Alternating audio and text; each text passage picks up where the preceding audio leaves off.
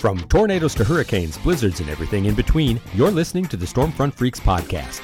The Stormfront Freaks are former television meteorologist Mark Massaro, digital meteorologist and weather producer on the Weather Channel app, Dina Knightley, former on camera meteorologist at the Weather Channel, Kim Cunningham, meteorologist and social media manager at Agorapulse, Jen Watson, and I'm your announcer and Skywarn Network coordinator, Mark Johnson. Now, here's the moderator of the Stormfront Freaks podcast, Skywarn Storm spotter and chaser, Phil Johnson. Hey, welcome everybody to the most entertaining weather podcast on your listening and viewing device. This is the Stormfront Freaks podcast. If you happen to be checking this out for the first time, uh, hey, thanks for joining us and stopping by. You got to check out stormfrontfreaks.com so you can access our library of previous shows and, and other famous guests from the weather industry. Uh, like we've had CNN meteorologist Chad Myers on, uh, the Weather Network's Jaclyn Whittal's been with us. Uh, but tonight, this is episode 81, and as part of our Coast to Coast with your favorite TV meteorologist series, uh, we're happy to be joined not by by none other than a different. This is a different country, so that you talk coast to coast, we're really going coast to coast. Uh, but we're we're joined tonight by Newfoundland's NTV chief meteorologist Eddie Sheerr. So Eddie's going to be uh, joining us tonight as well. Thanks for joining us, Eddie. And uh, we'll, have to play some form of uh, Canadian lightning round, so uh, stay tuned for that. And our exclusive tracker chat and tornado talk segments, uh, they're going to be here, and we'll finish with our famous hashtag weather fools and WX resources. But before we get to all of that, it's always happy hour at the Stormfront Freaks Bar. We invite you to join along with us as long as you're not at work or driving. Or Those driving, are usually the yeah. exceptions to that. But hey, I, I want you guys listen to this. I've discovered there is a fun new way to listen to our co-host introductions during the segment. So I, I want our, our our listener to know the reason we do this is so that you can put a name to the voice before we get started, right? That's kind of why we do it. And we do this what are you drinking segment because you we want you to know we like to have fun here. This is laid back. We talk weather, but we're sitting around the poker table having a good time while we're doing it. But if if you're aware, a lot of you guys, I don't know if you know this, but a lot of podcast apps on on your phone, you can change the speed that it plays back. So like you might be listening to a a speaker and you're like, okay, uh, I'm going to speed it up a little bit just so I can still listen to what they're saying, but get through it a little quicker, get through the information, and you can speed it up, but you can also slow it down. So uh, I'll give you an idea. If you happen to be using Apple Podcasts, you can actually pull it up and you can uh, speed up or slow down the playback. And so, guys, I'm going to play for you last episode. The whole Uh, thing? uh, no, not the whole episode. Just Pick the uh, just the what are you drinking segment. I'm going to play back the what are you Oh, no. drinking segment so you can kind of hear. This was with Gary England. We had Gary England on last episode. Uh, you can hear the new way you can listen to this episode. You ready? Uh, we always like to introduce our co-hosts. Uh, so you That's put amazing. A, a, a, a name to the voice and find out what they're drinking. It's always happy hour here. So we're gonna start off with. Oh, just wait till Maz comes on. It gets MJ. Pony up to the bar. What are you drinking tonight? I've gone to my old standby Captain and Coke. Big cup again. all, Yeah. All glass. Everybody's gonna be drunk before the show is over. Is that Dina? That's Dina. Yeah, that's good. I think I remember that. Take show. it. Uh, uh, Maz, what are you what are you drinking tonight? I'm sir? back to the uh, Guinness Extra Stout. Oh. Have you? And I'm already sweating. I'm like, there. I'm like, wow. Turn the air what heck? conditioning up. Turn the air Beer, conditioner. more Bright lights. Bright lights. Dina? Dina, We'll what listen are you to Dina, drinking then. tonight? Welcome back. Good old fashioned American Budweiser. There you Wait, Yeah. she sounds the same. Yeah, America. Marca beer. That's good. Hey, hey, All right, so so so that that's a a new way you could listen to our "What are you drinking?" segment. Ed- Eddie's like, what Slow have down. I gotten myself Yeah, into? which, which is fine. Some you guys had a good time. If- If you need to go now, I understand. I'll just say that. But no, so let's go around and figure out what everyone's drinking. So MJ, I'm going to start with you here. What what are you bringing tonight? All right, in the fridge tonight we had Michelob Amber Bock, one of my favorites. Ooh, Perfect, simple. That's all you need. Simple drink. Yep. elegant. All right, Maz. Maz, what are you drinking tonight? I've got the Solus. Yeah, it doesn't work. You're like if Oh, you play no, that slow, okay. it won't work. Yeah. right, right. Yeah, yeah, really. It's uh, it's uh, Rivertown Solus Scarlet. I don't know. I don't know what Ri- it is. Rivertown. beer. Hey, I just went to Rivertown Yeah. last week, and they Really? tapped a. It was National Donut Day, and they tapped a beer called Sprinkles, and it was made. Honest to God, it was made with sprinkled donuts. They they put sprinkled donuts in the mash, and and uh, it was like eleven percent alcohol. Uh, And ABV. Eighty percent sugar. Wow. Well, yeah, it, Yeah. it was good. It did taste like donuts, but it was a one beer, and you're, that was good. Is that here in town? That's all I needed. That was up in Monroe. Yeah, that was good. That was good. Wow. And then, hey, I've got a surprise for everybody. We are excited and ecstatic to have back to the team. It's been two, like two years. She reminded us it's been two years. We didn't realize it's been that long. Two years.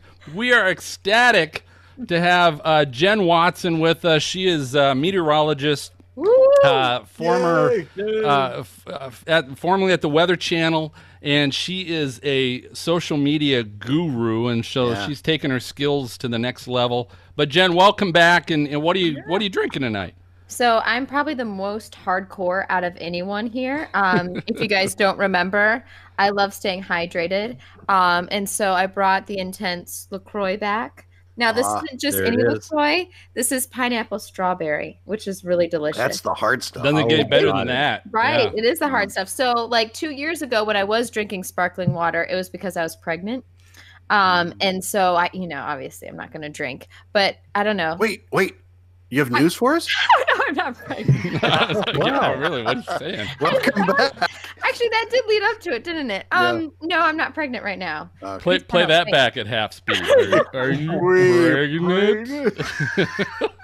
Oh, I just man. love sparkling water, but I'm probably going to have a little alcohol after this because you know I'm I'm one of those girls that you know it's Uh-huh. just like one or two drinks and. Uh, Please, yeah, no, you please, please join us. So let's do this before he leaves. Uh, we're we're gonna jump to our guest and uh, our, our esteemed guest tonight. So Eddie Sheerr, Eddie is NTV's chief meteorologist in Newfoundland, Canada. Uh, Eddie's career as a meteorologist brought him to TV stations. Listen to this down by you, Jen, Macon, Georgia, and Grand Junction, Colorado. Before he joined the NTV news team in 2013. He has a Bachelor of Science in Meteorology from Plymouth State University in New Hampshire. So, uh, welcome, Eddie. Thanks for joining the show. So, this is this is the thought on everybody's mind. Um, you go from having a job in Boulder, Colorado, and here in the U.S. You're from the U.S. Why the heck did you go north to Canada to, to be a TV meteorologist? it was uh, an an interesting opportunity presented itself. Uh, I had been working in Grand Junction, I think for four years. I think I moved out there for Macon in 2009, and it's all kind of a blur now because I've been in the industry for so long. Um, but yeah, then I'm I was uh, my contract was coming to an end in Grand Junction, and uh, it was time to look for you know some other opportunities. And uh, I got the opportunity through a classmate actually who I went to Plymouth. Uh, he called me one day when I was looking for work, and he's like, "You know, have you ever heard of Newfoundland?" I was like, "No." And he said, "Have you ever heard of St. John's?" I was like, "No." He's like, "Well, if you look on a map, it's a big island that sticks out past Nova Scotia, and St. John's is on the farthest east point on that island." And I was like, "Okay." Mm-hmm. and I was engaged at the time, and I was like, "I don't know about this." But I was like, "I'm interested." I was like, "Are they interested?" And they ended up flying me out here for an interview. wow. And the weather in St. John's and typically Newfoundland in May is is really generally terrible. Uh, it's foggy a lot. We have a lot of freezing drizzle in May. It's Ew. typically not sunny here in May very often, and it's very cold. Uh, we can have days in May where it's uh, one Celsius, so 33, 34 degrees, and that's not uncommon even towards the end of May. Did I your, got here in May, and did was your fiance turn into the wife then? No, no, no. We ended up that that ended up not working. Well, that's because you No, went to is part no- the reason I ended up moving. Yeah. I'm like, because there's a St. John's in the Caribbean. Pretty That sure been a that would have worked out. yeah. I'm just saying, you know. a little easier to forecast, I would imagine too. Uh, so yeah, so I ended up moving. Uh, I, they flew me out, and it was a beautiful May day. This is in Newfoundland when it's nice is like one of the most beautiful places you'll ever see, and I was hooked, and uh, and things went well, and I moved here that following August, and I've been here now for five years. Um, I met my wife, my current wife, here after I think I've been here for three years and uh, we got married and now we have a home together and we have a, a daughter who's about to be a month old so my life has definitely taken a turn that i didn't expect it to but uh, it's it's uh, it's been great it's been a great time here Was she from up north? She is yeah she's from she's from newfoundland she's from You- cent- the central yeah. part of the island so You got to do that because when we lived in Michigan, my wife was like, anywhere south or it's over. I'm like, okay, all right, Cincinnati. she, she likes it here, but I don't think she she hasn't lived anywhere else. I think it's like uh, it's like Stockholm syndrome. You kind of start to you like the weather here. You start to like it for some reason, but because you just haven't experienced anything else. What have you What have you found is like the the biggest shock to you, being besides having to say "a" all the time? yeah, well, the Newfoundland uh, Newfoundland has its own like uh, dialect. They call it Newfoundlandese. We can get into that if you want uh, down the line. But I think the the biggest thing I, I've had to kind of adjust to living on an island out in the North Atlantic is like the ocean's always cold. So like no matter what the time of year is, the weather that we get may not coincide with what the calendar says. So I stopped expecting weather with the date. So like last week it was June, you know, we're in the early June and I was still wearing like a winter jacket. And it, for the first couple of years here that would phase me and now I like no, it's it's 35 degrees Fahrenheit and I'm going to wear a winter jacket today and that's how it's going to be. That's see, that's crazy. So what's like been the hardest like thing to forecast or transition of forecasting for you? Um, the the hardest thing I have forecasting wise up here is just the difference. It's it's the the storms that track to the west of where I live when we start to get the interaction of different air masses, and that's hard enough as it is. As you know, forecasting you know frozen precipitation down in the states, you get freezing rain, ice pellets, this and that. But it's you get another element when the ocean's below freezing. Yeah. So like, you know, temperatures aloft are, you know, 10, 12 Celsius, and you get a strong northeast wind and you get a lot of freezing rain. And you can have wintry precipitation even when you don't think there should be wintry precipitation. And the computer modeling up this way is generally not very good occasionally. So you can be surprised with storms, especially ones that form out uh, out over the ocean and kind of back their way in. Um, I think my third or fourth winter here, we had a storm that was backing in off off the Atlantic, and it was a big low, and it was slow mover, and it had the potential to produce like feet of snow. But I was looking at the guidance, and I went on air the night before, and I confidently said we're going to get like I think we're going to get like six inches of snow tomorrow into tomorrow night. Uh, we got 18 inches. So Wow. so That's it's been like- crazy. yeah, and it just it, the wind was higher than it forecast, the snow was higher than forecast, and it's kind of things like that you don't forget, and it's challenges like that uh, you're forecasting tough winter storms. So how did the bomb cyclone that was like it was like you know that term made big news in January of 2018. Mm-hmm. How did that impact you guys? Was that like a huge storm for you guys or you guys get that those kind of storms, low pressure systems, right? I mean, to be honest, like we get a lot of we get like probably more bomb cyclones per year out here than anywhere else I've lived. I would say probably more than anywhere else in, in Eastern North America. Okay. So like and generally the ones that really hit the northeast US hard bring us like like 10 12 degrees Celsius or 50 degrees Fahrenheit in the middle of winter and rain. Um, because they're so mature by the time they get up this way, the warm air is kind of wrapped all the way around it. So it's the ones you don't hear about that give us the big snowstorms. and the ones you do hear about, we just like, you know, people here get all riled up because there's so much like intensity with it. and it, that will really affect like New Brunswick and Nova Scotia more so than it will like most of Newfoundland. Uh, so it's so I'm still amazed that you moved there from Macon. Like I'm thinking right now, Atlanta to moving there. Like that's in like that's a that's a culture shock. That's a weather shock. That's just about everything. It's Like- it's a different world up here, like like weather wise. Like if I ever moved back to to the states, I would never like if I'm forecast if I had to forecast like six inches of snow, I would think it's a joke because like nothing closes here for like 15 centimeters of snow. Like it's not a big deal. Like we get six inches of snow or a foot, and like kids could have school the next day. Like schools aren't being closed for three days because we get a foot of snow. Like if the snow stops at two, three o'clock in the morning, like you're going to work on time the next day. Like Darn you, metric guys! Uh, you're just messing with my Yeah, head. that's Tell that's, me that's the tell me biggest change, I'm probably, drinking. right? I'm trying to do the calculations. it's just just I, I, I can go back and forth, but it's it's taken me a solid like five years to get on board Bilingual. the metric system and not have to back convert everything. That's pretty good. But so, I- so, so, hey, so obviously, sorry, Jen. So, Yeah. it, it's very difficult to forecast snowfall, snowfall amounts, Mhm. and to communicate that. I think that's that's the biggest thing, and that's the biggest challenge for most, especially TV meteorologists that are going to be in winter conditions. Yep. And you have to try and and and it can be such a, a tight uh, gradient between. Hey, we might get you know 12 inches of snow or we might get a quarter inch of ice. I mean you know you just you don't know and a lot depends on the track of the storm. So what's your specialty eddie? What what do you think you're really good at when it comes to communicating or how you communicate those kinds of things? What, what do you think you're good at?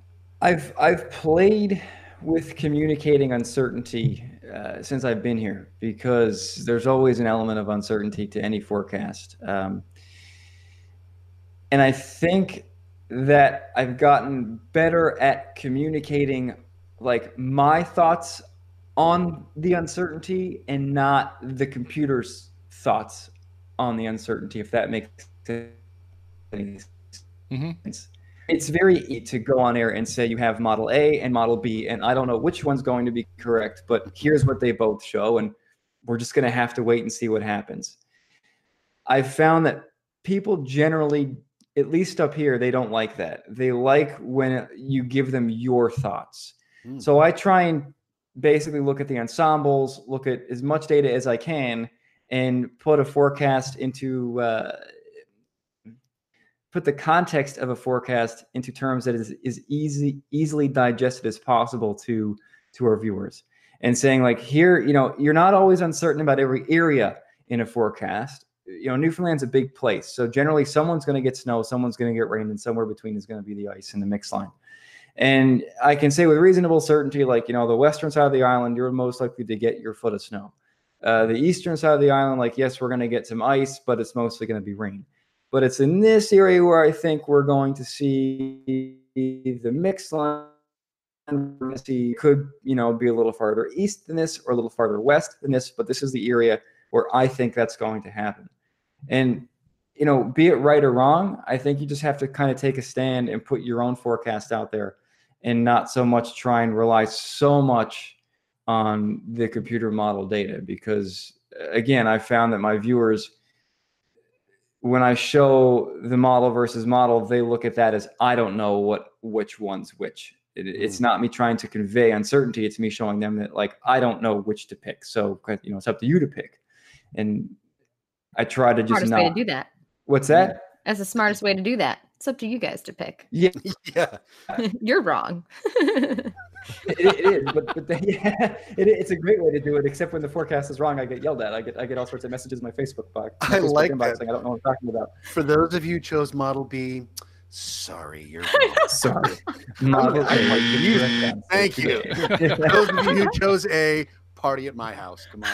but, yeah, but I, I mean, I, I think like it's just, it's just I've, I've just gotten really good at conveying on, you know, the uncertainty. And I think when I watch uh, some of the news coming out from us, uh, especially some of the bigger cities in the Northeast, like the uncertainty isn't conveyed enough. yeah. You know, everybody wants like, you know, I, I want you to tell me we're going to get six inches of snow and it's not going to, there's not going to be any ice when that's impossible to do with the developing area of low pressure because it tracks 30, 40 miles north or west of where the computer track it is, and all of a sudden that mixed line isn't over New York City; it's up over White Plains, you know, or just up in North Jersey somewhere. So, small small changes in track make a very big difference, and I think that's important to try and convey when you're talking about winter. So Yeah. you said six inches of snow. How much is that in centimeters? 15 centimeters. Always sounds sounds more impressive in centimeters. Always. Yeah, That's impressive. I love That that. is impressive. I may use that for all kinds of stuff. So I've got a question, Eddie. Mm. So, like now going back to when you were in Colorado, what was it like experiencing the weather there? Like Lee cyclogenesis, all like the mid latitude cyclones were yeah. are and like what is your favorite type of weather? Did you go storm chasing when you were in Colorado? Well, I lived out in Grand Junction, which is like high desert. So it, the weather there was sunny like 300 days a year. Yeah. It was it was lovely in the summer going in eh, it for my shift, which was like two to 11, and putting like 90 and sunny for eight days in a row, and and basically being able to do a forecast blindfolded.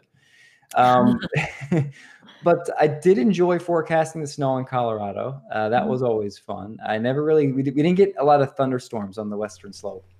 That's true. Um, but we did get we did get to forecast a lot of mountain weather, and I got pretty good at forecasting Colorado mountain weather because that's pretty much where it was. Um, in Grand Junction, we would average like nine inches of total precipitation through the course of a year, which is Wow. not very much. So I went from forecasting in a desert, which is exceptionally. It, it has its challenges, obviously, because you're you have terrain, so you're playing with upslope, downslope winds, and this, that, and the other to you know here where like the weather is exceptionally challenging and that's that's how it is most of the time uh, easy weather is like the exception to the rule here So where did you grow up, Eddie? I grew up uh, outside of philadelphia Okay. so um, He's, he's No. still got a little of his, you, you know, you know, his Eastern accent. You know, everyone says i West, speak funny West now I- I- Philadelphia, born and Born and raised. raised. Um, yeah the northeast suburbs of bucks county Well, hey, I, I got one question before we go to break. What, how do the warnings, uh, and the warning system, how does that differ in Canada than it does here in the states? As far as, you know, we have here the watches and warnings and all those kinds of things. What is it same or is there some differences? it's similar but but different um Okay, I- thank you for that answer. That's very clear. I, yeah, they like the warnings and the, like both countries have their warnings and both countries have their s- specific warnings I, and, and I think they're similar in that regard. What irks me about the in the Canadian warnings is they don't issue start stop times. So they'll issue like a snowfall warning, which is I think they're you're expecting I think like 15 centimeters of snow in something like 12 or 18 hours. They're, the criteria is a bit a bit uh, odd, but they, there won't be a start stop time, and which to me is like it's it's no brainer that there should be like it should you know like snow's going to start at eight o'clock in St. John's, and you know the warning goes from eight to midnight, and that's when you can expect the snow. So there's no start stop times, and they do do a lot of warnings as separate when you're trying to broadcast gets very annoying um, at, at times. And I know it's it's it's just the policy, and but to me, like when we have snow and wind, like almost regardless of the snow amount, that should be like a winter storm warning when we're expecting like even if it's six inches of snow and you're expecting you know winds to be gusting 50 60 miles an hour like that should be a winter storm warning but you'll get a snowfall warning and a wind warning for the same area which to me it's, it's a lot to to convey and i think to our viewers it's a lot to kind of digest at the same time so i would like to see the warnings a bit more concise in canada compared to the us where i think they have the winter side of it pretty well covered Could you use that to your advantage? So if there's no start or stop time, could you be like, winter storm warning, January? that's not a bad idea That's awesome. yeah it's like winter storm warning for thursday Sometime Thursday. When? That's right. Yeah. That's Yeah, like, Let me fantastic. tell you. and that that's what people always want to know like i could put on a snowfall map on my facebook page and i could spend like hours making it and everyone's like when is it going to start here when is it going to start there Yep. that's the only thing people like really want to know is like the start stop times like almost the amount is like irrelevant but start stop times seem to be very important Well, let let me, Jen. I got a question for you. Um, I'm putting you on the spot now, but what what's your favorite daily weather app? What's your go-to weather app to go, hey, what's the weather going to be like today? He's setting you up. When? He's setting you up. Not really. Wait, did you say Jen or Eddie? Uh, Jen, I said Jen. I said I'm putting you on the spot. I the thought spot. you did, and I was just like, wait Yeah. a minute. No, I'm putting My- you on the spot. My What's your favorite, favorite? my Yeah. favorite weather app. Well, I go to RadarScope all the time just to look for like, I don't know. That's just what I use. But I would say the Weather Channel. for for temps and what, what Mhm. okay for stuff like that. Well, tell you what, I've got a new one for you Oh my god! that yeah. you got to try. It's called Atmosphere Weather, and I'm telling you, it's the last daily weather app you're going to use. Atmosphere Weather. It's all about presenting the entire daily forecast each hour on one screen around a 24-hour clock. So you just look at one page, boom, you got the whole 24 hours. Next 24 hours are are laid out for you. And now, Android baseball fans, you can view each day's game uh, and the time right on the hourly weather dial. So you can see what time the game's going to be, what the weather's going to be like, and if it looks good, you can order tickets to the game right from the app, Whoa! which is pretty cool. and that feature is also coming if you have iOS, you got an Apple uh, uh, iPhone, that's coming soon. But you got to try it to believe it. Stop what you're doing right now. I'm, I give you permission. You can pause the podcast and you can download Atmosphere Weather now. It's on iOS and Android. There's a full featured free trial. Then there's a basic version that's free once the trial's over. So you got to trust me. Uh, search Atmosphere Weather in your App Store or uh, just go ahead and visit atmosphereweather.com. Lots of great videos and everything else. But we're going to go ahead. We're going to take a short break. Go ahead and refill your drink. Uh, you can check out Tracker Chat. Uh, this is from the Tornado Trackers and their segments on sharing storm video. So uh, we'll be right back in just a moment.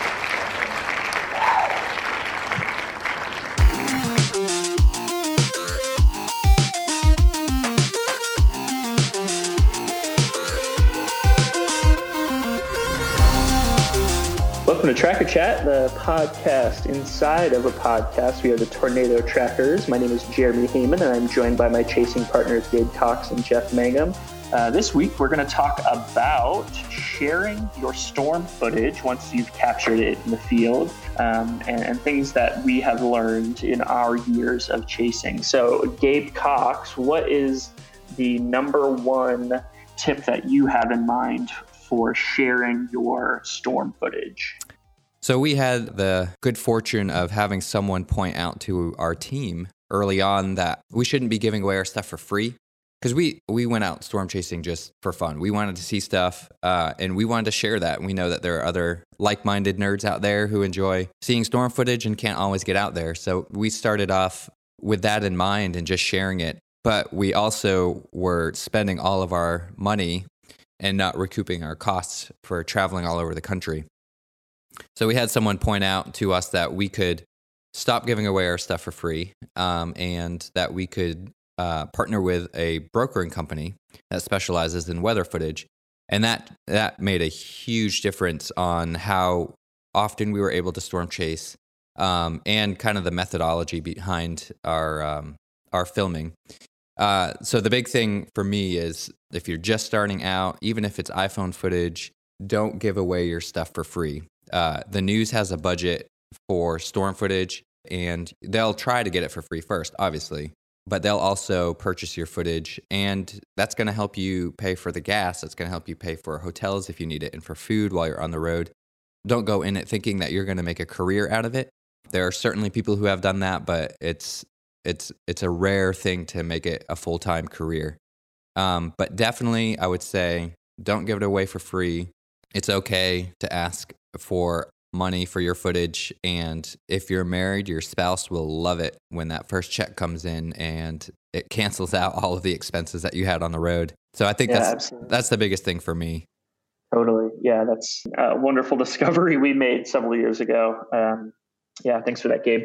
Jeff, what about you? What do you think of in terms of um, sharing footage or or capturing footage? Yeah, I think one of the things I've I've actually learned in the last four or five years is that you don't only have to think about the most significant weather events um, to document and try to to make some money off of. Um, I would say even a large portion of what I've gotten personally over the last four or five years have been not minor events, but even secondary issues that come from those events. So uh, even this past year, um, there was some flooding about 30 minutes north of here. Um, and I saw that on Twitter.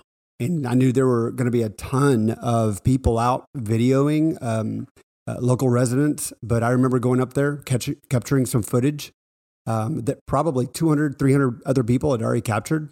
Um, but sent that in to uh, my video broker and um, got multiple checks in uh, a couple months later. Um, so it's it's kind of thinking about um, some of the more simplistic videos that look news wants to cover.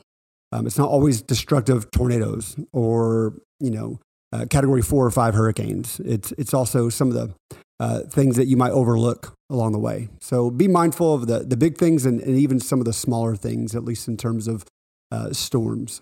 Yeah, absolutely. We've talked about this before, but having the mindset of people first while storm chasing can be uh, a way to stay safe, obviously, but then it can also be a way to have some journalistic uh, flair as well, is to focus on the people side of things as well. News news organizations are interested in things like that. So yeah, and remembering too that there are there are several um, weather channels that have to fill in content 24 hours a day. So there's always going to be a need for weather footage, even if you know if if there are no significant weather stories, then they might buy footage of you know the sun. if it's the whole country is is just sunshine and lollipops, then film sunshine and lollipops, and they're probably going to buy it anyway. Thanks for that, fellas. I really appreciate it. Uh, your wisdom on sharing video and footage in the best way possible. This has been Tracker Chat. We have been the Tornado Trackers. I am Jeremy Heeman, and I've been joined by my chasing partners, Jeff Mangum and Gabe Cox. Thanks to the Stormfront Freaks guys for uh, sharing their airways with us. We really appreciate it. Uh, this has been Tracker Chat. We'll see you next time.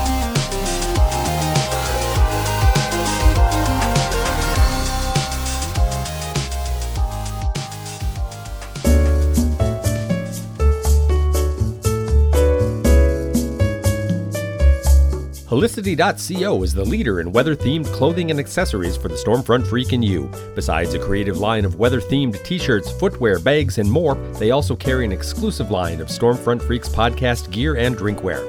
Get a 10% discount on your entire order when you use the code SFF for Stormfront Freaks at checkout. That code again is SFF. Find it all at helicity.co. All right, hey, welcome back, everybody. We've got uh, Newfoundland's Eddie Sheerr from NTV with us. That's NTV, not MTV. There's a little bit of a difference Uh, there. there but uh, Matt, Maz, you said he had a question. Let's rock and roll. Yeah. Yeah. Um, so like if you go to New Orleans, you can say New Orleans like nine different ways. New Orleans, New Orleans, New Orleans, you know, et cetera.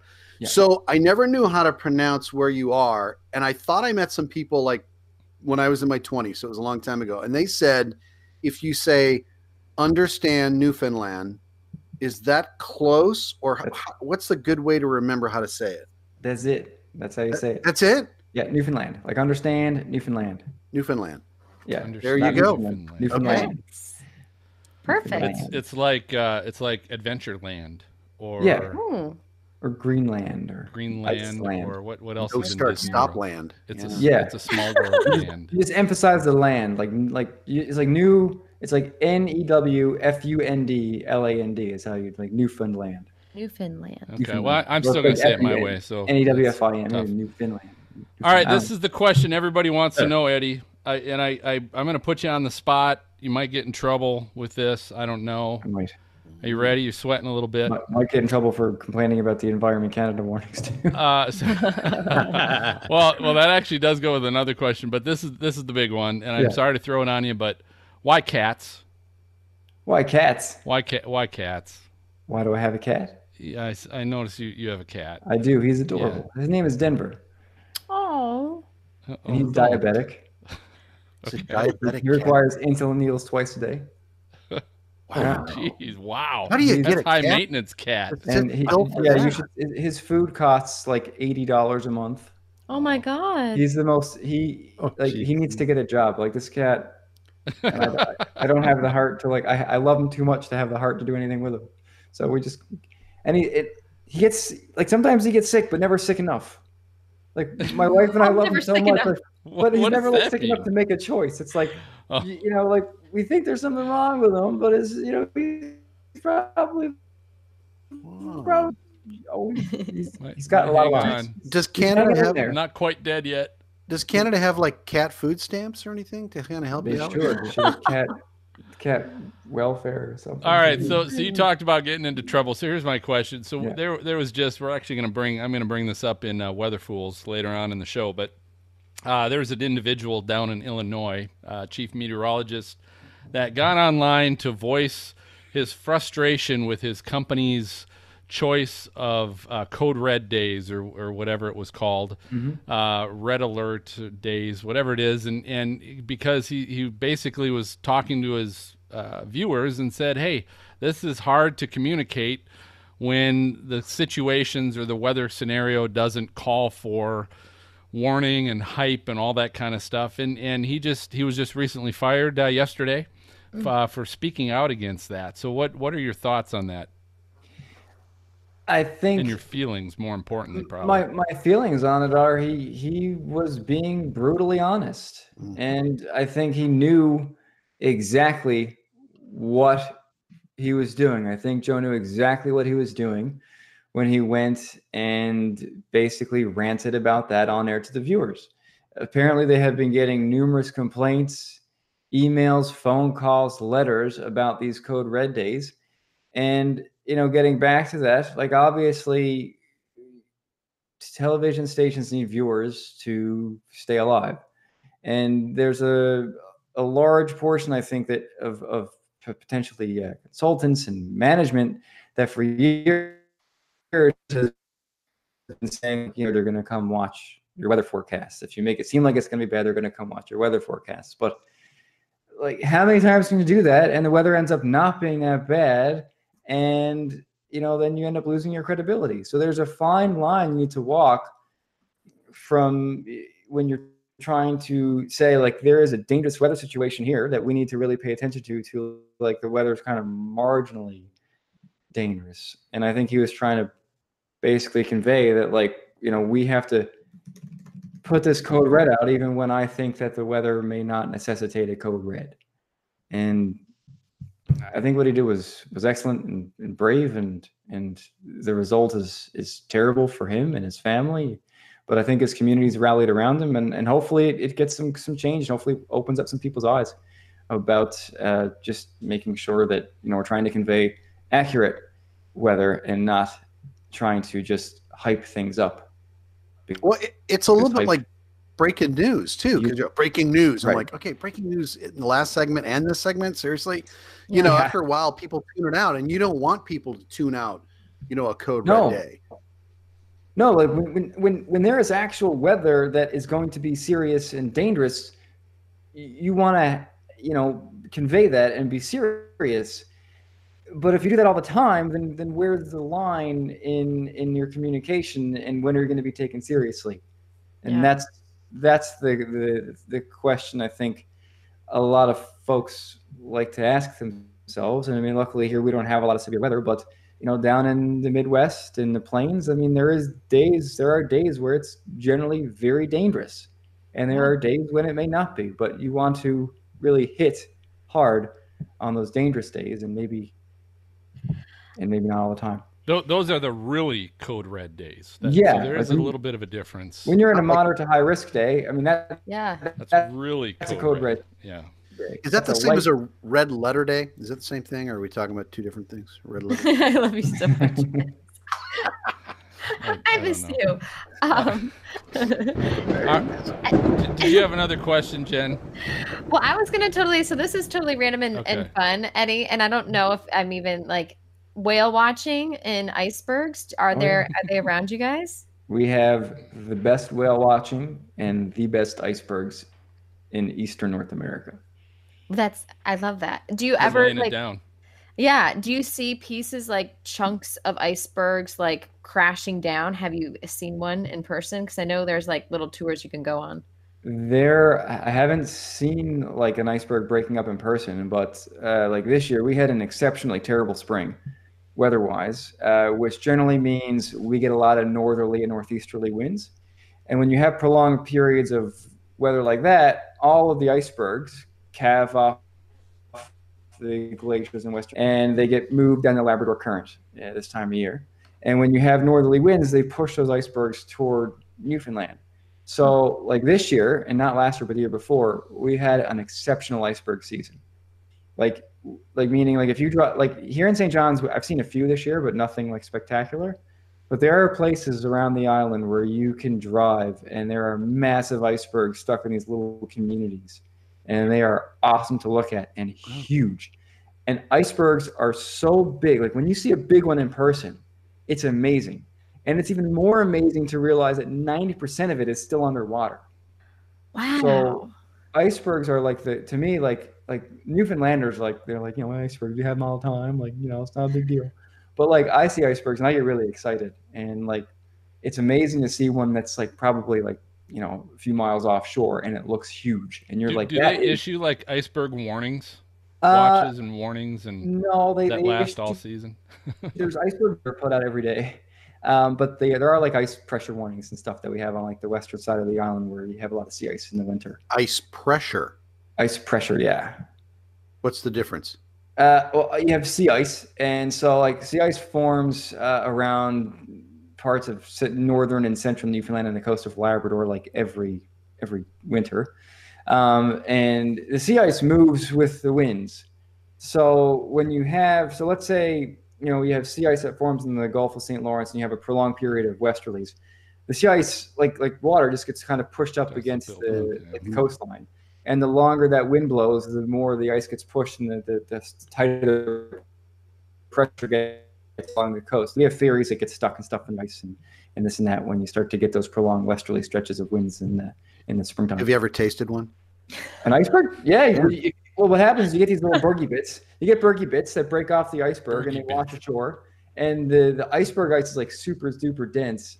And uh, yeah, you can like take it and make a drink with it, and it'll stay frozen for like hours. That's No. amazing. Oh yeah, Bergy Oh, bits. Bergy There's a money bits, I like idea there. There's a money idea. I'm saying. There's a money- Newfoundland, like I'm telling you, like Newfoundland is like one of the it's it's it's a gym. It's one of the prettiest places you will go to on the eastern side of North America. It's a bit hard to get to, but if you get here in like June or July, the coastline and the scenery is just unbelievable. The whale watching, icebergs, seabirds, coastlines. It's it's beautiful here, and that's part of what's kept me here. What's the big drink up there that people drink? Uh, Screech. so do you get like screech with Bergy bits then? Is that like can. you You can can- get? So Screech is like, like it, it's like uh, dark. So you, You, you broke missed up that. there. Well, What, I know, what, it's like- what it's is like Screech? Screech is dark, it's dark rum. It's it's like basically rum. it's like Captain Morgan's. It's like a version of dark rum. Oh. There's a whole story that goes with it that I, I Nice. couldn't tell because I'm I can tell I like it already. boys. Yeah, but Yeah. it's, it's good stuff. But yeah, Screech is like is like the Newfoundland. It's one of the Newfoundland beer as well. Um, All right. But Screech is the big one. Well, hey, that that's that's the sign. That's the second time uh, of that, by the way. But uh, that's the sign. It is time for our lightning round. So this is our game show of brilliant questions that we always play with our guests, and we invite our listeners to play along as well. But tonight, uh, Eddie, to celebrate the fact that you're you're a, a you're Canadian now, but you, you weren't American before. I, I don't know what you call that. He's dual. There's there's guy. He's a. Are you a dual citizen? Are you dual? Not, I'm, I'm working there. Not yet. I'm Working, on it. All towards it. right. So he's still an alien. Can you sneak across the border? Just very carefully. get But here, here's here's what we're playing tonight, guys. We're gonna play a game called Border Patrol. Border Patrol. So this this comes from the travel.com and there are strange things confiscated at the border. So here's what I'm going to do, Eddie. I'm going to start listing some bizarre things that have been confiscated uh, at the border, and this, and you need to tell me was this confiscated at a U.S. border or at a Canadian border? Uh, to, to uh, you know, to, to, and this, Wait a minute. there- there's really no rhyme or reason. Good Aren't luck at trying to figure this out. What's Is that? a- no, th- these are either Canadian agents or U.S. Oh, agents. Okay, okay. And the U.S. Here's the thing: if it's U.S., it could also be other borders as well. Um, but you, Okay. you- we're just playing border border patrol, so you got to tell me which is which. It's like Does that the make sense? Iowa side or the Nebraska side, sort of what you're saying. Yeah, whatever. Yeah, you just say. So you just got to tell me: was this a U.S. agent that uh, confiscated or found this, or was this a Canadian agent? Does that make sense? Yeah. I, You yeah. okay? So I- here we go. I'll So here's the first pick it up. one. This one is called car seat person. This was an illegal person entering the country inside the seat of a car. So don't think baby car seat. Think minivan, back seat with armrests, and there literally was a person inside the seat, and their arms were in the armrests, and they were trying to hide in the car seat.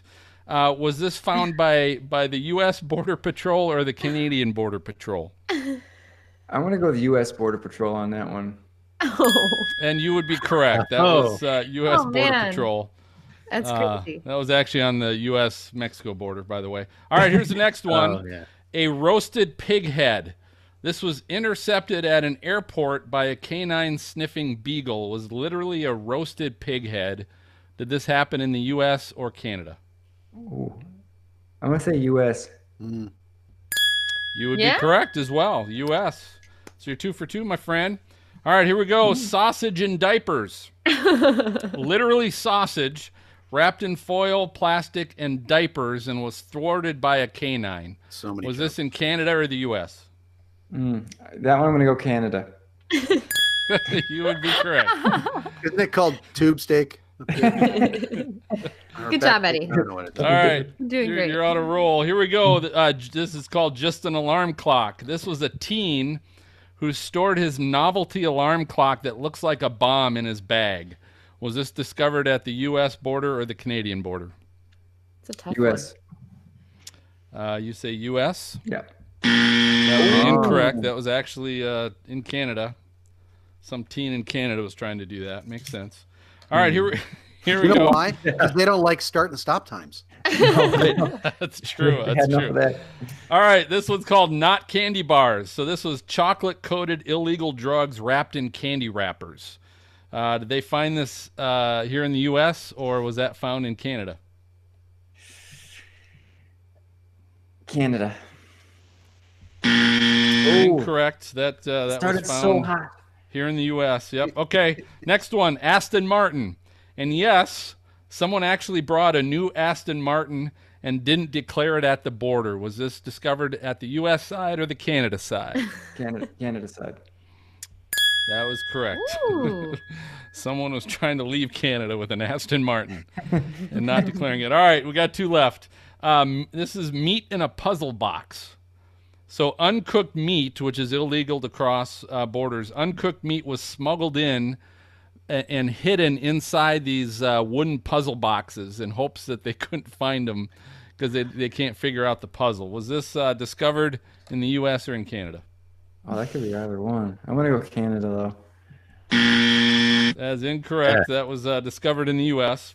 Do they have Bergy bits keeping it cold? Or? I know. Must have. Probably not. I don't know. All right, then this is the last one. Uh, we always save the best for last. This is called Weird Aphrodisiac. Maz, you like this one. Oh, Uh, oh thank you. Chi- Thanks. Wow. Chinese culture believe that a cat penis can be an aphrodisiac and a medical cure.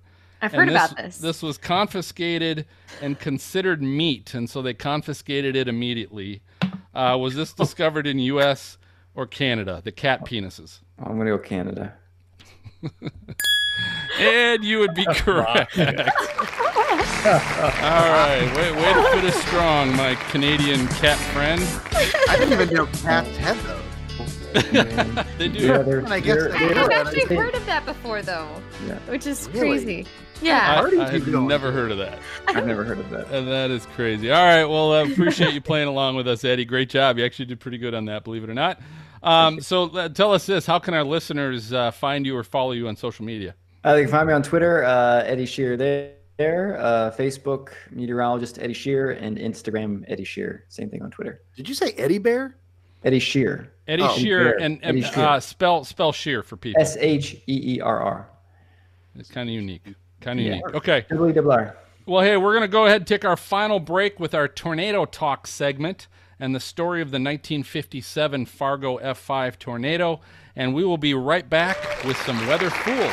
So stay tuned. June 20th, 1957. A family of five tornadoes with an intermittent damage track of nearly 70 miles tracked from Buffalo, North Dakota to Dale, Minnesota. The supercell that spawned these tornadoes persisted for at least six hours. The third tornado in the family developed in a rural area two and a half miles west of the Fargo, North Dakota city limits. The damage path was nine miles. The width was estimated at 500 yards. 10 were killed and over 100 were injured. It was given a rating of F5.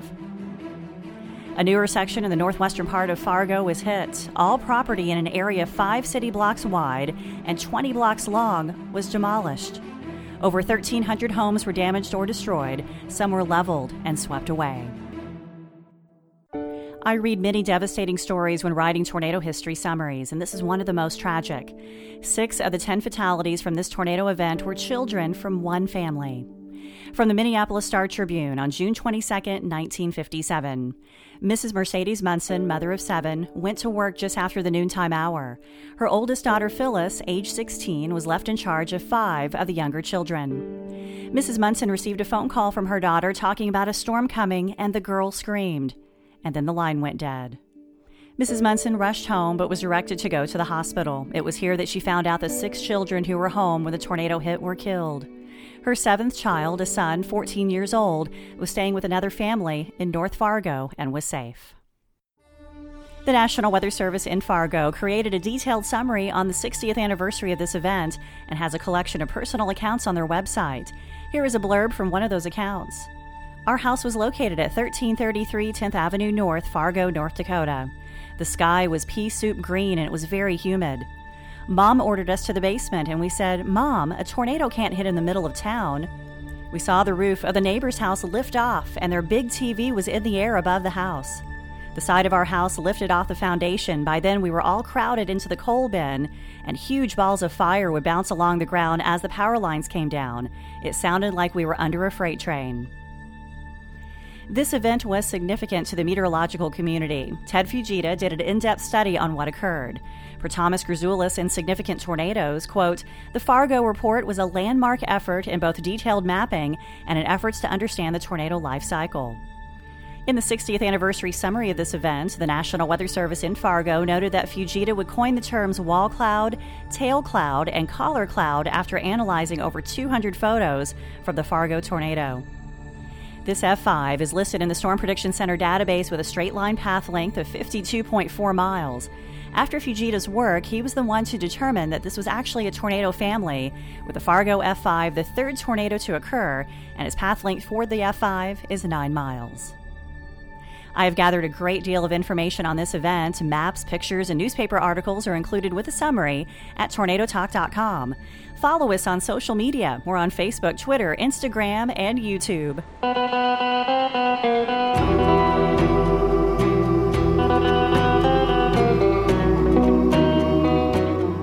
I'm Chad Myers with CNN. You're listening to the Stormfront Freaks podcast. Take a drive under the moon. Let's take a drive under the All right, welcome back. Time now for Weather Fools. This is where people are acting foolish, basically, and they're doing things that are foolish slash stupid in the weather where you're like, dude, that's just dumb. And so a lot of times that's caught on video, and we like to thank people for that. So to kick things off here for tonight, MJ, you have one, don't you? Is it from a viewer or is it yours? Yes, one of our viewers slash listeners, Parker Owens, uh, sent us in a weather fool. He tweeted it out to us, uh, and it comes from Mitchell McCoy, is where it originated. Um, The real McCoy. the real McCoy. That's right. But Parker found this for us, uh, and I'm not gonna. I won't put it on screen because it's fairly easy to describe. It's another, uh, you know, sort of flood related weather fool. But this one was interesting because it was in downtown Little Rock. Uh, the Arkansas River was just raging through the uh, through downtown, and some guy climbs over the wall, you know, to the the you know the concrete wall that they've got to hold the river in, right? Um, climbs over the wall into this raging river and and scoots across the side, and then sits down on something. I don't know if he was going to try to sun himself or what it was. You, you will have to look at this on the uh, uh, show notes uh, and take a look at this because it's amazing. It's amazing that he got to the spot that he sat down at, and I don't know what he was going to do to get out, but there you Yeah. go. Don't do that. That's really ridiculous. The relaxing sounds of the raging river. That's right. of the flash flood. That's right. awesome. Very cool. So thank you, MJ, and thank you. Who was that again that sent that? That was Parker, Parker Owens. Thanks, Parker. That was awesome. We love All you, right, Parker. Phil, you've got not one. No, you're just kind of a, a fool hog, aren't you? God, I can't. I, I these things are just now. They're all over the place. We have weather fools, and and I can't even cover all of them in one episode. But uh, I do have five. I'm going to share with you this evening. Uh, so the the first one, I'm just going to go kind of right down the row and uh, share what I've got. So the the first one is from a former guest, uh, Michael Armstrong. And uh, Mike Armstrong at Coco, uh, KOCO TV in Oklahoma City. So he tweeted out this uh, photo. Says, "Here's what the storm looked like from Mustang as it rolled in this morning. Wow! Thanks to Clay Gregory for sending in the photo. And if you look at the photo, there's this huge, massive shelf cloud of a, a supercell storm coming into town. And in the foreground, you've got one, two, three, four, five, six, seven, oh, eight little leaguers uh, practicing, getting ready to play a game of baseball. They're in their uniform. They're all ready to roll. And here comes this Oh, massive shelf cloud. Is probably, what, what would you guys say, like five minutes away, 10 minutes away? Bad Yeah. news, Bears. Yeah. Oh, my God. All right. Man. So whatever coach still has their kids warming up with that shelf cloud in the background. All right, second one I've got I mentioned earlier. So this is uh, the Sinclair Group and WICS, which is in Springfield, Illinois, uh, put their gag order on and then ended up firing yesterday Chief Meteorologist Joe Crain for speaking out against Code Red days. And I'm actually going to play this for you guys so you can hear what he said. I thought it was very, very well said. An isolated tornado prompting a code red weather alert.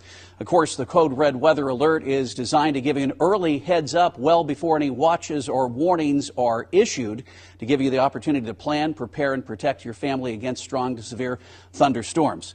That being said, it's not the perfect solution because, of course, with code red, it's all inclusive. It doesn't recognize that not guys- all any of you storms are this yet? created equal. On the other hand, the National Weather Service has the severe weather outlook every day, which offers a, uh, a, a scale, if you will, not only in a color coded scale, but on a one to five scale, not only giving you the uh, potential of uh, how frequent the storms will be, whether isolated or widespread, or the intensity of the storms from simply possibility of some damaging winds and some small hail, all the way up to uh, a large outbreak of tornadoes and life threatening situation.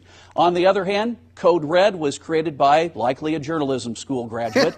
that being said, I'm a journalism school graduate. So it's not perfect. That's a lot of people not very happy with this over the last few months since we've uh, uh, implemented it on Storm Team 20. That's evident by the thousands of comments on social media, letters to the editor, frequent calls to uh, local talk radio shows.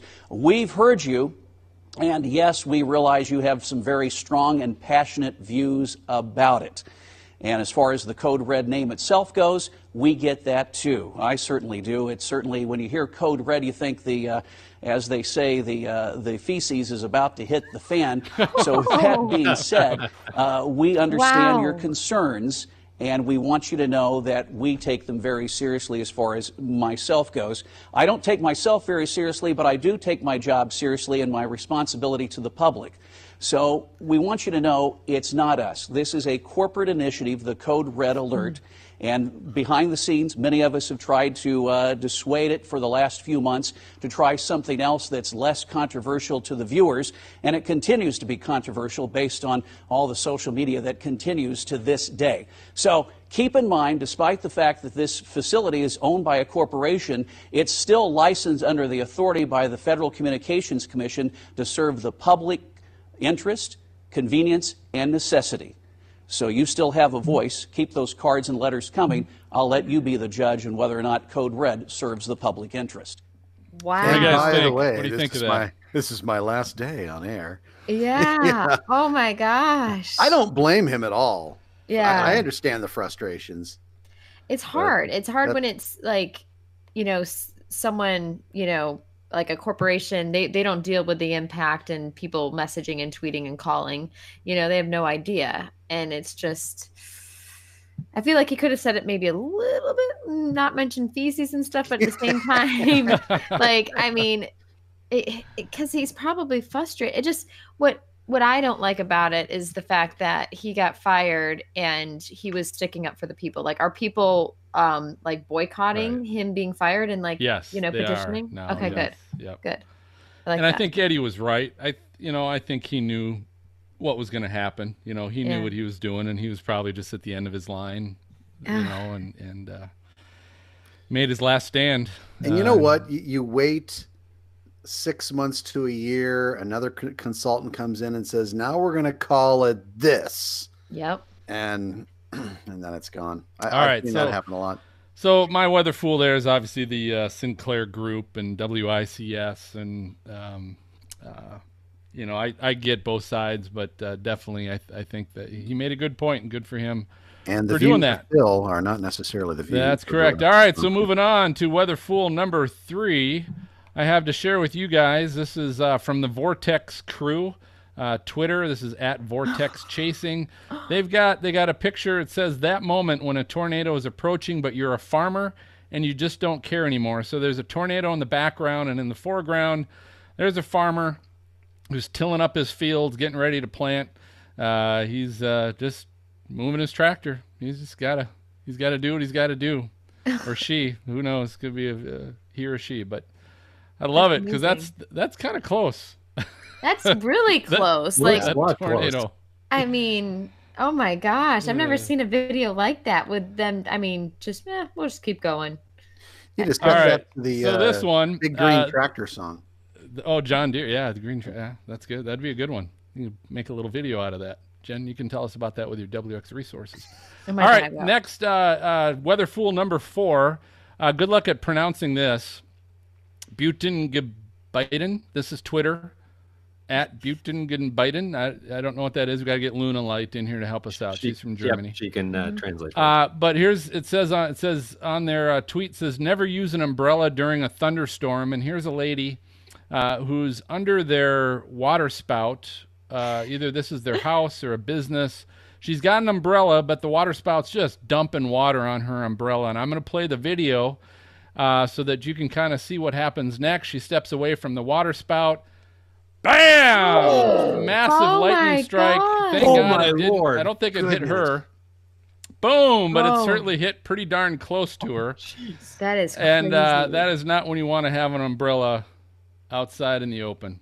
Why was she under that water spout anyway? I don't know, but wow. That's horrifying. Yeah. That- the- I mean, that's that, like a what do you say? 50 feet? Would you say that's maybe 50, 60 feet from her, that lightning strike? or closer. Is there a or tree? Looks like there's a tree back there. Oh yeah, it's yeah, it's in the backyard. Yeah. Just beyond that It's- fence, which is not very far. No, man. Jeez. Anyway, she's just lucky that didn't hit her. Even the person filming, you could tell they like Yeah. fumbled the camera. Yeah, yeah. Wow. Freak out. Okay, so Weather Fool there. And uh, Weather Fool number five. This is really Weather Fools number five. Uh, but one of our uh, former co hosts, uh, Quincy Vagell, called him Q, Storm Chaser. Uh, this is probably my biggest pet peeve in the world, but here he is uh, out storm chasing. This is in Texas. And of course, it starts hailing. And what happens?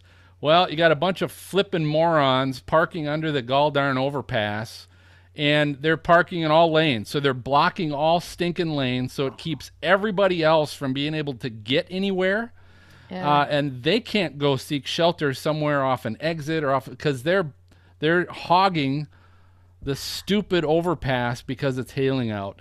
And I'm telling you guys, if this were ever to happen to me, I would get I was I would literally I would stop and I would get out of the car. I don't care if it's hailing, and I would go beat the and I would try and scare the crap out of the people in the cars that are under there. I would get my road rage on because this drives me nuts that you would not think of other people Mhm. and only think of yourself uh, and not try and pull over and leave open lanes so that people can keep getting to shelter. Because the worst thing obviously can happen is where there's hail. A lot of times there can be a tornado, and uh, if that were to happen, now people can't even get to safety. Um, so please don't be the stupid flippin' weather fool that parks under an overpass in the lane and prevents people from getting by when it's hailing out. It's the angry Phil. Because Yeah, if I it's because if you're because if I'm behind you, I'm telling you, I'm I, I don't care if I break your window. I don't care any of that kind of stuff because what you're doing is more dangerous than that. For your next birthday, I'm getting you a bucket of rocks painted like uh, baseball-sized hailstones. There you go. That's right. Oh There's shoot! I guess bits. sitting under the overpass didn't prevent your window from cra- crashing in on you. I'm so sorry. This is a new side of you, Phil. I know, Phil. It's like, Wow. But I understand though. I mean, cars were driving off even into the grass in the median block, and there's Trying to no get around, way. right. Yeah. Oh well, and what if you got somebody who's not paying attention and is doing 65, you know, down the road? That's that's horrible. It's scary. Yeah. Really scary. I don't like this at Yeah. all. All right, so those are my five weather fools. Thank you. I wasn't sure if there was more. Well, Those One were more and a good six-pack next time. That's right. That's right. Hey, and in case you want to see those videos, you can check things out on stormfrontfreaks.com, episode 81 show notes, or you can also do it on your podcast app in the show notes section as well. So thank you, Phil. That's right. All right. Hey, Jen, welcome back. Uh, let's go ahead and talk about WX resources. So this is like the best part of the Remember show on our podcast. Yeah, Yeah, okay. weather Okay. resources. I do remember it. So now that I've um, gotten into a lot of different social media, I'm going to share some uh, social media tools as well. And you know, we've got a lot of storm chasers, um, weather enthusiasts that shoot video, and there are a lot of different video editing apps out there. Splice. I don't know. Do any of you guys use Splice? Have you used Splice before? Have not? Nope. The olden days, it was I'm a liking it. cutter and a board. Yeah, well, so its name kind of describes itself. It allows you to chop up video easily on your mobile phone. And so, like, if you're storm chasing or, you know, out in the field, you're a reporter or just, you know, taking video of your kids, it doesn't matter.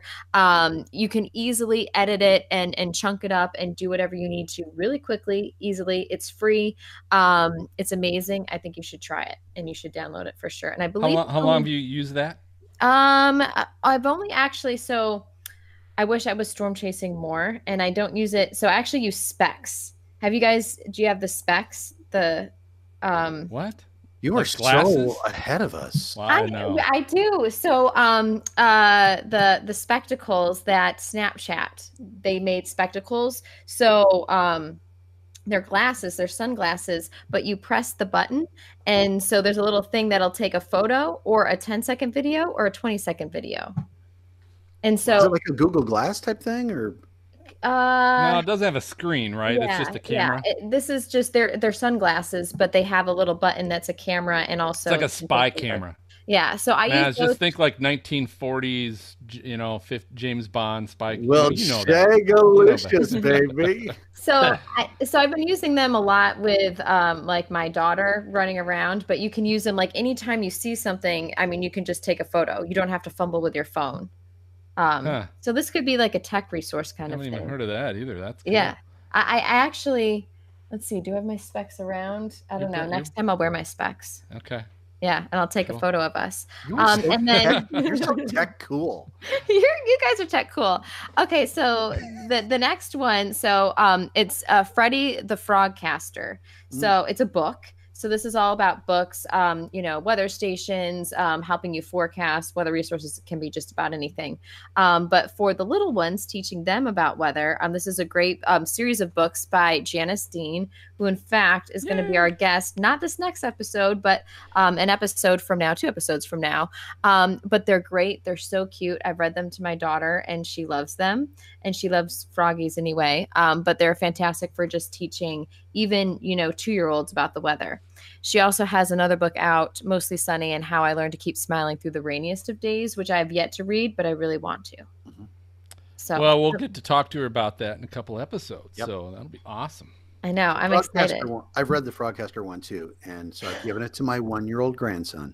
Have you really? Yes. Oh my gosh. Isn't it your favorite? Aren't they really good? Yeah, they are. They're they're very good. She's, you know, she's very good at this. So I'm actually excited to read her new book. Yeah, I want to 'cause I think it's a little bit more for grown-ups. Mhm. not, not like it's adult book or anything. Yeah. I'm just gonna stop now. So you go. All right. Does anybody else have a weather resource? I do. I do. Oh my- That's Phil, go. shocking. but I've only got one. I don't have five. Oh. Um, so, so the weather resource I have for you is is interesting, but I need my meteorologist friends to help me out with this. Okay. Okay. So Maz and and Jen, this was from Kelton Halbert uh, on Twitter. Oh, I saw this. And so this so here's what it says. It says the sequence shows the lowest model level potential temperature perturbation. Is that the word? Mhm. Yep. Perturbation. Green is approximately neutral buoyancy, so blues are cold perturbations, and yellows, oranges are warm perturbations. Uh, you can see multiple vortex structure in the tornado, and uh, that most air comes from the cold pool. So that's a lot of sciency talk, uh, and I don't quite. That's why we. I need your you guys. What is, what is that? What's cold perturbation, warm perturbation? What is that? Well, first of all, I'll, I'll tell you from from a non meteorological standpoint, it is honking cool to watch because he's got a he's got a uh, a video. I don't know how long the video is. It's like is it like a minute? No, it's it's like forty five seconds. 45 seconds. and I'll I'll and he it, but- zooms into it, and it perfectly represents where the multiple vortices of the tornado are. I, I need And- to see his handle. Who? What is? Who's this Uh, again? yeah, so I'll, I'll show you this. Watch it's, It's Kelton Halbert, but it's really interesting to see from a temperature standpoint Yeah. what's going on in a tornado.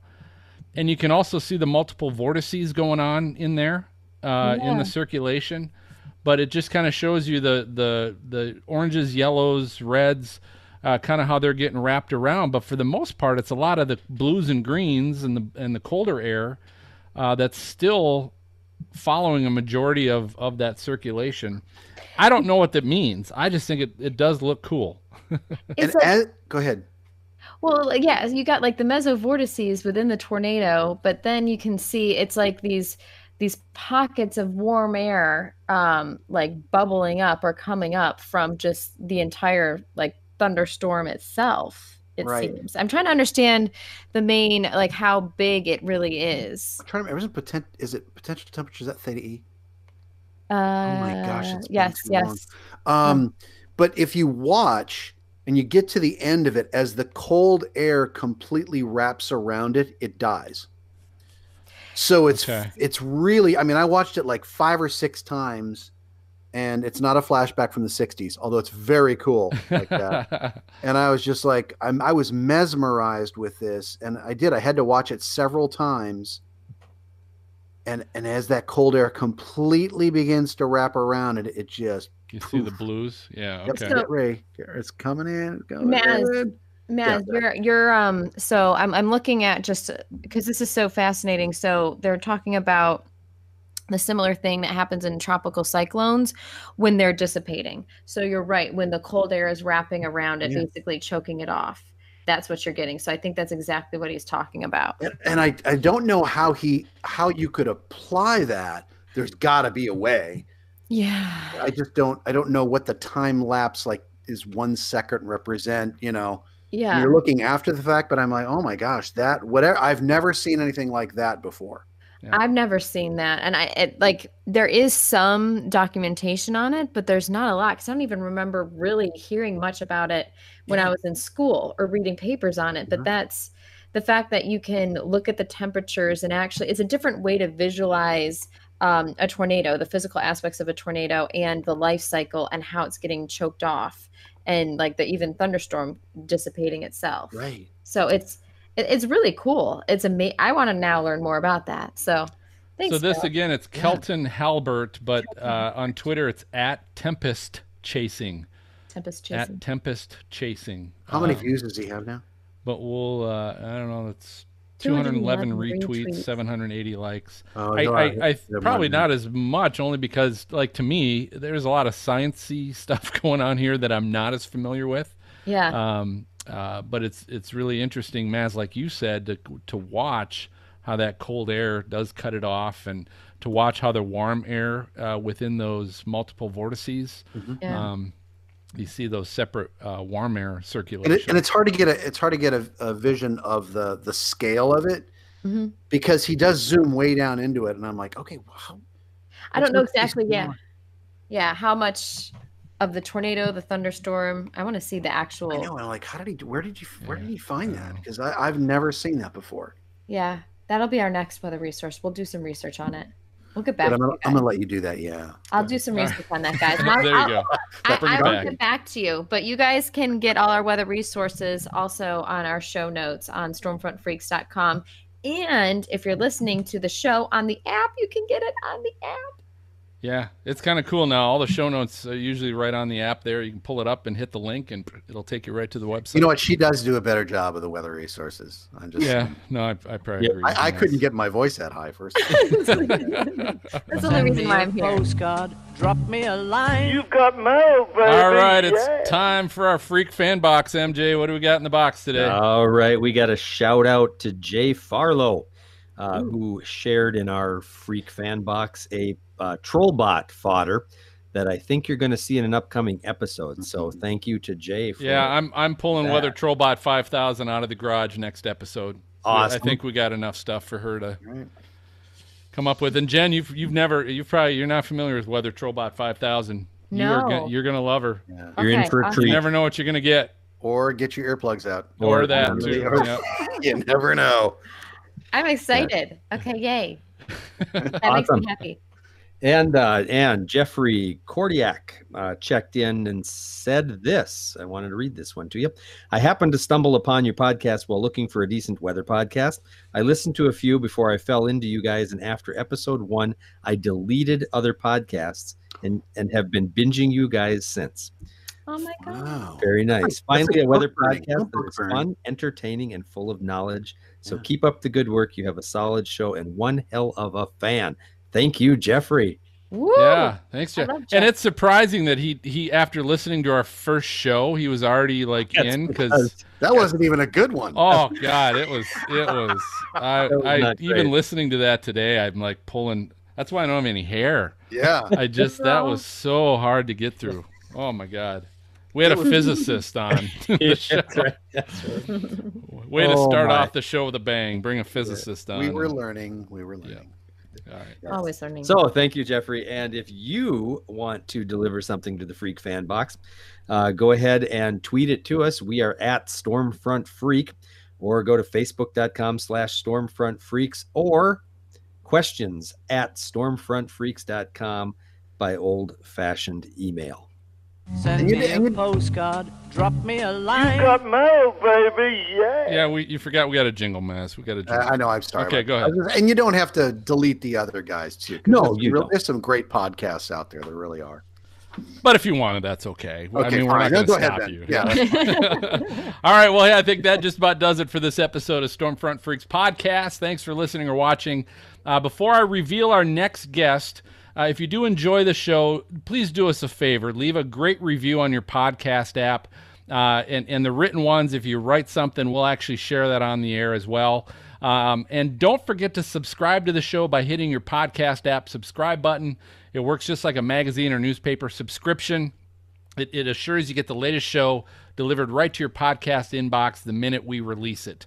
Uh, so that's the benefit of subscribing. Uh, you don't have to try and find us. Uh, special thanks to our friend and guest tonight, Eddie Sheerr. Uh, he, was, he was a lot of fun to have on. Those Canadians, they're they're always fun. And They're- understand Newfoundland. they know how to party. That's right. And our next episode in two weeks. Uh, so we're recording on June 27th with Nick Drieschman of Extreme Tornado Tours. Uh, so if you'd like to watch the recording live at 9 p.m. Eastern, 8 Central, check out our YouTube channel by searching Stormfront Freaks. So for MJ, Maz, and Jen, welcome back. Uh, I'm going to go ahead. I'm going to signal the all clear, and we will catch you guys next time. Good night, everybody.